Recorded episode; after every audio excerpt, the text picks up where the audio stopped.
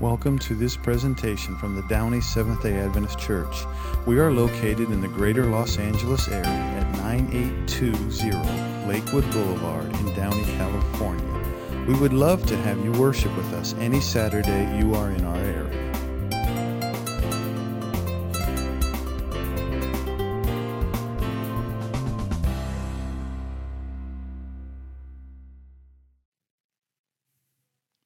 Storytellers are getting younger. I was reading a story about a lady who bought a brand new piano for her daughter to take music lessons on. And uh, a few weeks later, she ran into one of her friends, and one of her friends says, Hey, how's it going with the, with the piano and the music lessons? And the lady said, Well, I persuaded her to switch to clarinet. Her friend said, Clarinet? Why? Well, when you play the clarinet, you can't sing along. Right? And some of us feel that way, right? I don't I don't feel I don't sing so well. And when it comes to talking about music here in the church and singing, there's kind of two groups of people. Some of us would love to just sing the whole time. We, we'd like to sing for like 55 minutes and squeeze everything else into five minutes. And others of us, we just rather you gave us a clarinet, right? Don't, don't care that much for the singing. But, you know, when we think of worship and what happens in worship, um, we often think of worship being related to the singing, right? Because we have worship bands, and we have worship teams, and we have worship pastors and worship leaders, and there's praise and worship music. And so we, we tend to think of worship being music, but the truth is, worship is much more than that. Worship is anything that you do that's in harmony with God's will and plan. When you are kind to somebody, that's an act of worship. When you are forgiving, that's an act of worship, right? Anytime you do something in, in harmony with God's will and plan, that's an act of worship. And so as we think about our our worship service, the church service, the things we do are all worship. The greeting and greeting one another and acknowledging us being here in God's presence, that's an act of worship. Certainly the prayers are an act of worship. The singing is worship. The children's story is worship for the little people. Know, listening to a sermon is, is an act of worship and contemplating on the scriptures and how does that apply to my life. That's an act of worship. Giving is an act of worship. This is all worship. But if I did a poll of everybody here and I said, what is the most important part of worship? You know, just the one thing that's most important. What do you think most people would say? The sermon, I would say most people would probably say the sermon. I'm not so sure that's true. I'm the one preaching, and I'm telling you that. So, you know, um, I th- for me, I think the prayers are the most important part of worship service. That's when we're seeking God most earnestly. And for me personally, the second most important part is the singing. And you say, well, you're supposed to say that, you know, you're in the band. But it's not just that. Most of us don't arrive at church ready to worship, right? Maybe there's the stress of getting the family ready and loaded in the car, or traffic and that goober in front of you that just wouldn't get out of the way. Maybe it's the, the stress of just life in general and, and what we're doing um, at work, something's on us. Uh, we feel stressed because somebody we love is sick. You know, life is full of stress. And, and we don't always arrive at church ready to worship. And the music helps us get ready for worship. It helps us get ready for worship. And, um, you know, it's, it's, well, I have to cut how much. I have a sermon that's this long, and we have this much time. So I'm, I'm, I'm squeezing here. So um, if I say things that don't make sense, it's because I cut something out already. Um, I don't know if you guys remember the movie Wild Hogs from 2007, right? Guys get a midlife crisis and they all get Harleys and go on a road trip. And they, they stop somewhere um, in this little town, and there's going to be a, a fair or something going on. And one of the guys has a crush on a local there in town, and he wants to ask her to this uh, event that's happening in this local fair. There's going to be a dance. And he said, But the problem is, I can't dance because the music moves me, but it moves me ugly. Right? It moves me ugly. And sometimes we feel that way about our singing. I can't sing, or I sing ugly. And we think that exempts us from God's command to sing. The Bible commands us to sing. It's not just, oh, by the way, if you have time, you should sing. It commands us to sing. Open your Bibles with me to Ephesians chapter 5, verse 19. This is the main verse of the day.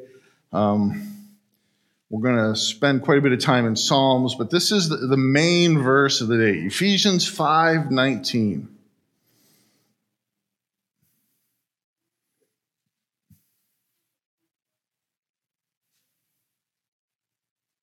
Everybody there? It says, Speak to one another with psalms hymns, and spiritual songs. Sing and make music in your heart to the Lord. Speak to one another in psalms, what else? Hymns and spiritual songs. Now, we could spend a lot of time trying to identify what's a psalm and what's a hymn and what's a spiritual song and what bucket do they go in, but I don't think that's what is meant here. I think what he means is all the spiritual songs that you got, whether they're psalms or hymns or I don't care. See, Paul, brother Paul, had never been to the South and he hadn't learned all y'all, right? Because there's a difference. You know, sometimes we say y'all, y'all are invited over, and all y'all are invited over, and it's different. Okay, you got to learn the difference there. And I'm not going to tell you what the difference is today. That's for another sermon. But Paul hadn't learned the difference of all y'all, all the songs I don't care whether it's a hymn or a praise song. I don't care whether it's a chorus. I don't care if it's called praise and worship. I don't care if you call it gospel. I don't care what you call it. If it's a spiritual song that sings about God, use that. Sing those. Who are we supposed to sing them to? Each other. Speak to each other with these songs. And the first thing that comes to mind is some goofy musical where everybody sings the whole time, right? Hi, honey, I'm home. How are you today? You know, it's goofy, right? Nobody sings all the time. I don't think that's what it means either. What it means is use these songs to help encourage each other. If somebody's going through something, maybe you can say, hey, this song is powerful right? The words to this song mean something. Listen to this, okay? And then the second part of that is sing and make music in your heart to who? To the Lord, right? So we're supposed to make music to each other, with each other, and to the Lord. It's both ways. It's not just us. It's not just vertical. It's both. This is important, okay? So we should use all types of songs. So um, I had about 27 points and I had to cut it down to three. So here's three, and let's see if we can get through these. Number one, we sing for joy. We sing for joy. Turn with me to Psalms 23, uh, I'm sorry, Psalms 32, 11. A little dyslexic there. Psalms 32, 11. And we're going to be in Psalms a lot here.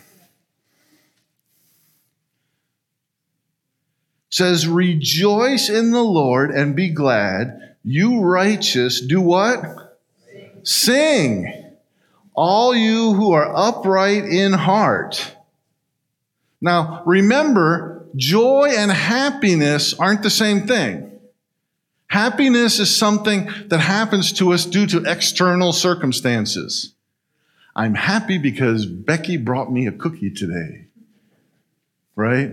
Or I'm happy because somebody, Becky didn't bring me a cookie, by the way. So I'm just planting a seed for future Sabbaths. Um, you know, something nice happens to us and we, we're happy. Somebody we, we know and love says hi to us, asks us how we're doing. It makes us feel good. We're happy. They acknowledged us. Whatever. Okay? Joy comes from somewhere inside, comes from God. I can be joyful in dark, troublesome times. I can't be happy in dark, troublesome times. Okay? So there's a difference there. So we, we, he's talking about we sing for joy, we have joy. Um, probably the most famous singer in the Bible is who? David, right? He had a, a, harp and he could sing and he could play, played for the king, wrote lots of psalms that we have here in the Bible, and, and we all know him. And he sang and he grew up to be a man after God's own heart partially, not always, but partially, because he had a song. Donald Hustad once wrote Somehow, about 40% of churchgoers seem to have picked up the idea that singing in church is for singers. The truth is, singing is for believers. And the relevant question is not, do you have a voice, but do you have a song? Do you have a song to sing? Right? If I put a painting up here from a master, right? A Rembrandt, a Van Gogh. I don't know where I stole this painting from to get it, but wherever, right? We got this beautiful painting from a master here. And over here, we had some artwork from a five year old. Which one is worth more?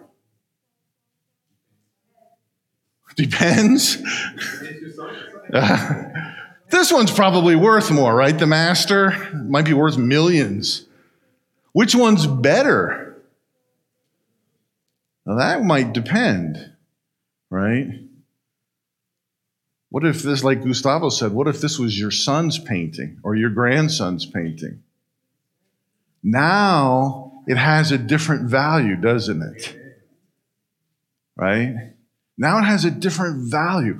This one might be objectively better. This one would be subjectively better, right? And so, you know, there's, there's a reason that we sing because we love God and the joy that we have, right? And let's be honest, None of us can sing as good as what's in heaven, right? I, the best singer on the planet, whoever that is, can't sing as good as they sing in heaven. So, whatever we have here on earth looks like the five year old painting instead of the masterpiece. God doesn't want us to sing because somehow He needs our praises. We're not going to unpack this this week. We're going to leave this for another week. But God doesn't need us to worship for Him, right? God's a perfect God. He's complete. He doesn't need my worship. We must worship for a different reason besides the fact that God needs it. I'm going to let you think about that one for a while, okay? And singing is not just a declaration of our joy, but singing can make us joyful right? Music affects your mood, right? Your playlist that you listen to when you go to the gym and work out, what kind of music is that? Upbeat, right? Let's get going. What kind of music is on your playlist when you want to relax and take a nap? It's, it's not that upbeat music, right? It makes you jittery. You won't go to sleep, right? We know that music can affect us right? There's some, been some studies on that real quick. In 1998, they found out that music stimulates the auditory nerves and creates brain messages that ripple through the body, influencing muscle tone and joint flexibility. And as the music changed in tempo and volume, the heart acted as a natural pacemaker, and our breathing slowed up and speeds, slows down or speeds up along with the music. And a study in Michigan found that 15 minutes of listening to music increases immune chemicals vital to fighting disease and reduces the stress hormones by 25% in just 15 minutes of listening to music. Another study in 2001 found that burn victims, I think burns are probably the worst thing that can happen to people, Burn victims were encouraged to sing while they changed their bandages, and they experienced less pain. Cancer patients who listened to music or practiced with an instrument got better faster than those who didn't. Music affects us in so many ways, and it's not just physically, but it can be emotionally too, right? If you've listened to any popular music here recently, you know that a lot of that music has questionable things in it, right? Violence and promotes alcohol and drug use, immorality. There's all kinds of stuff in, in some of the music on the radio these days, in all varieties. It's not just, right? They all have it country, rock, rap, it's all there, okay? And we don't need a study to know that. But when we're singing uplifting music, music that is about God, is to God, that praises God, what does that do for our souls? It uplifts us. Music affects us. It'll point us in that direction. Okay? But we need a song. So it's important to be uh, listening to this kind of music, whether it's on the radio. There's two Christian radio stations in LA. Um, if you've got an old school car like me that you can't hook your phone up to, um, there's two Christian music radio stations there. Uh, of course, on your phone, Spotify, lots of Christian music you can listen to that will be uplifting and help you have a song. Number two, we sing to rejoice in the blessings God has given us. Okay? We sing to rejoice in the blessings God has given us. Let's turn to Psalms 105, verses 1 to 4. Psalms 105, verses 1 to 4. It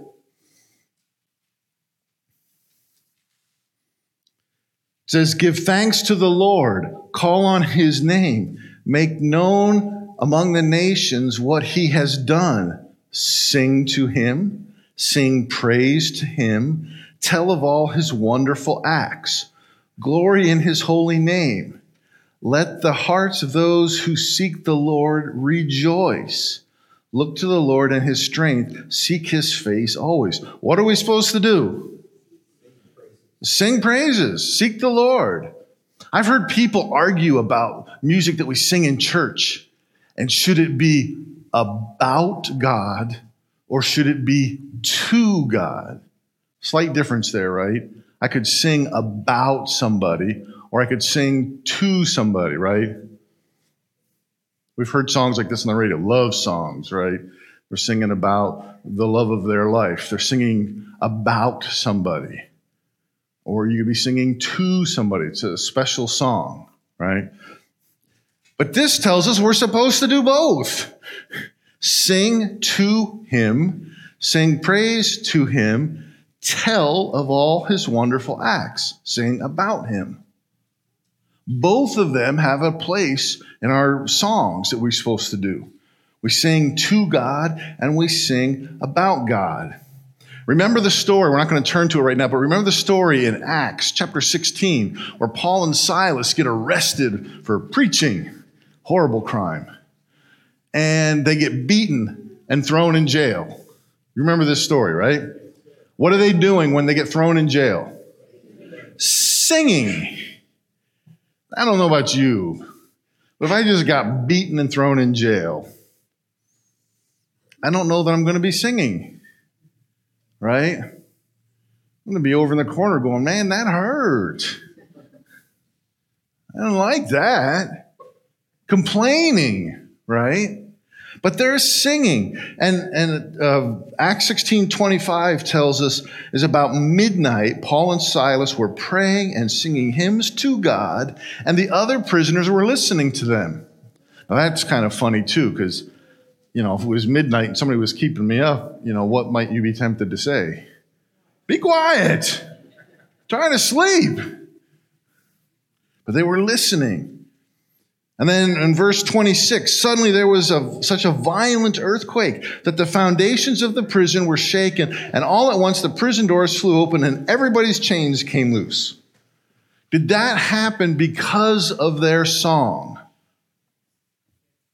No. Nobody can sing and cause an earthquake. okay? But their song ascended to heaven and enabled God to do these things, right? The music doesn't do it, God is the one that does it, okay? But their faith is, is kind of like uh, the singing was like a faucet that they were able to turn on and receive a pipeline of God's power. God says to sing, not if you can sing, but sing. We don't know that Paul and Silas were great singers, right? They might have been really bad singers, especially after getting beaten, right? Uh, that could affect your voice, okay? Last point, number three.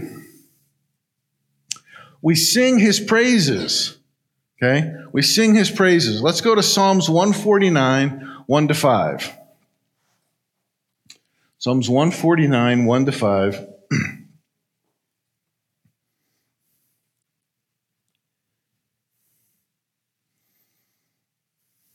says, Praise the Lord. Sing to the Lord a new song, his praise in the assembly of the saints. Let Israel rejoice in their Maker. Let the people of Zion be glad in their King. Let them praise his name with dancing and make music to him with tambourine and harp. For the Lord takes delight in his people. He crowns the humble with salvation. Let the saints rejoice in this honor and sing for joy on their beds. Uh, there's a lot in here, right? We're supposed to sing in church, in the assembly of the saints. We're supposed to sing in our beds. We're supposed to praise God or dance and tambourines and harps. The Lord takes delight in his people. Okay? There's a lot to unpack there. But one thing that kind of strikes me about that verse more than any others, and we've talked about these silos of music. We have hymns, we have spiritual songs, and, and, and praise songs, and worship songs. And we, we put all these songs, for those of you who are old like me, you remember going to the music store, right? Who here remembers going to the music store? Oh, thank goodness. I'm not the only old one, right? And all the songs were, were they were in categories, right? Rhythm and blues is over here, and, and, and rock is over there, and country music's over there. It's all categorized somehow in this music store. And sometimes you had that band where you weren't sure if that was a country band or a folk band, right? Where are they at? I don't, I don't know how to find them. Okay? But we, we, we categorize all this music. But there's another way to categorize this music besides its style. We can also cut this way, and we could say we have old songs and new songs, right? We, we have old songs and new songs. We like old songs and new songs. I remember the first time I was listening to the radio, and the songs that I grew up with and listened to in high school was on the oldie station. That's a horrible day in your life. Okay? All of a sudden, you know, who gave them permission to put my music on the oldie station? But we like old songs. They have value. Turn with me to Psalms 120 and tell me what are the first four words of that psalm? What are the first four words of Psalm 120? Before that,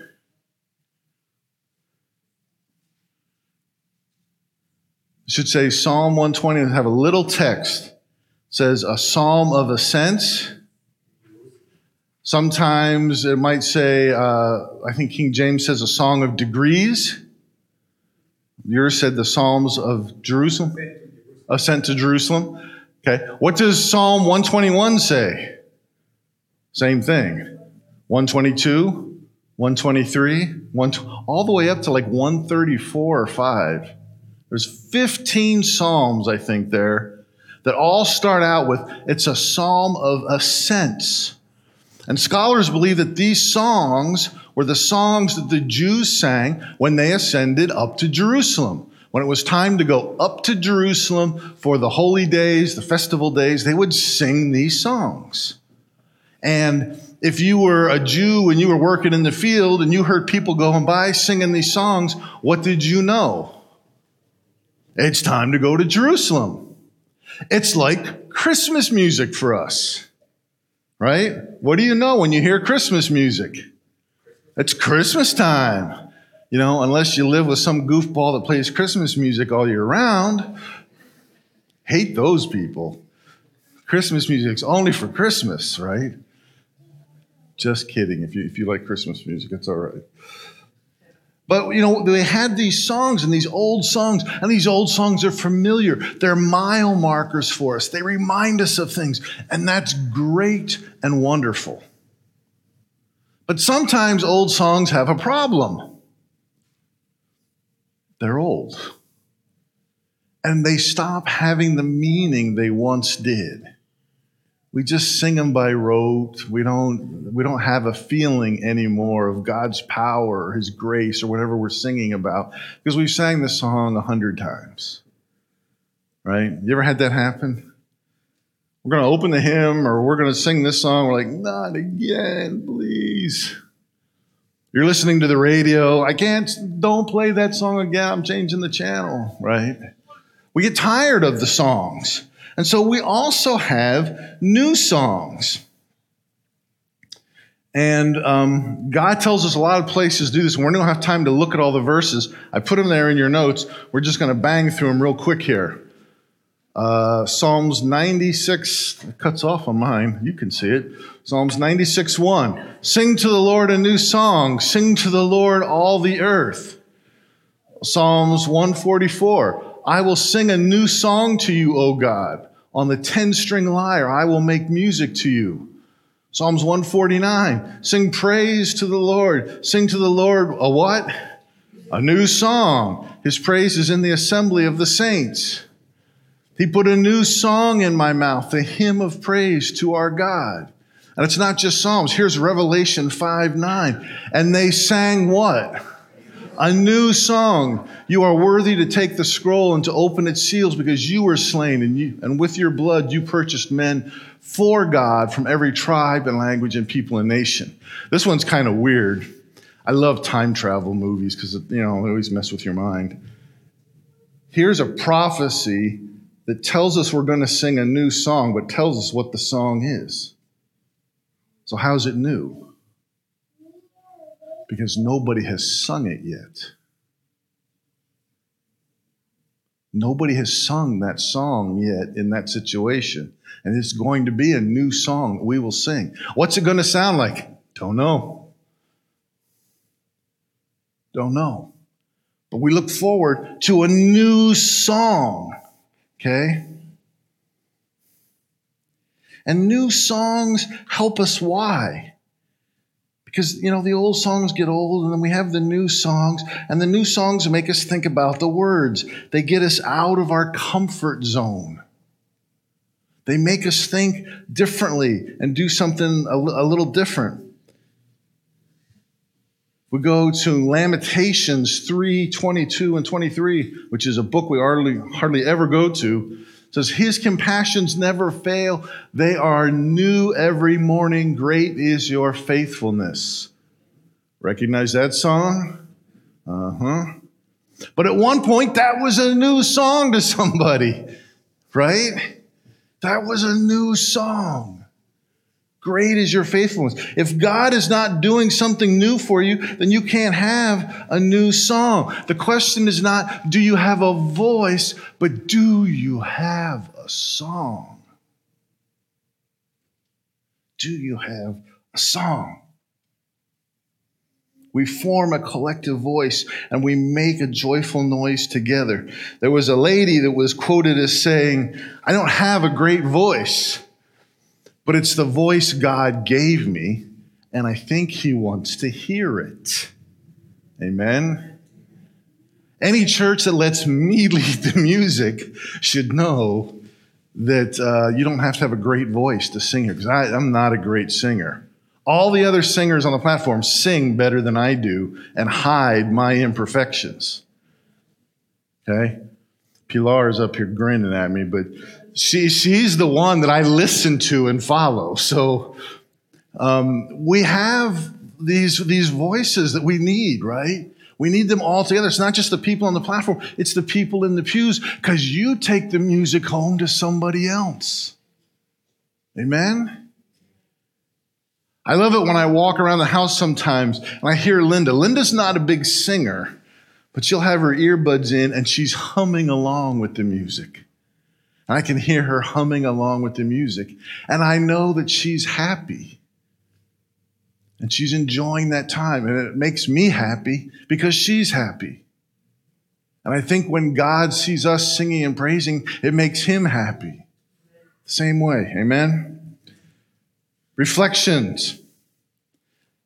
Something to think about. Am I following the Bible's commands to worship together and to sing? That's a question we need to ask ourselves. Are we doing this? I know sometimes we can't always be here. We have travel, we have illnesses, things happen. That's okay. But by and large, are we trying to get together to worship and to sing? And then our challenge for this week is sing, hum, listen, whistle, whatever you do, you know. Listen to more Christian music this week and make it a point of being at church during the musical worship time. Amen? Let's pray. Heavenly Father, thank you so much for the music that we have, Lord. It makes our lives complete. The world would be just a horrible place without the music. Thank you for the gift of music that you've given us. Thank you that we can sing praises to you and we can honor you. And Lord, help us to find a song that we can honor you with. And that song may change from time to time, Lord, and that's okay. As you do new things in our lives, we need new songs to keep us moving forward while still remembering the old songs. Thank you for all that you do for us, God. Thank you for the music. Thank you for giving us the opportunity to worship you. In Jesus' name we pray. Amen.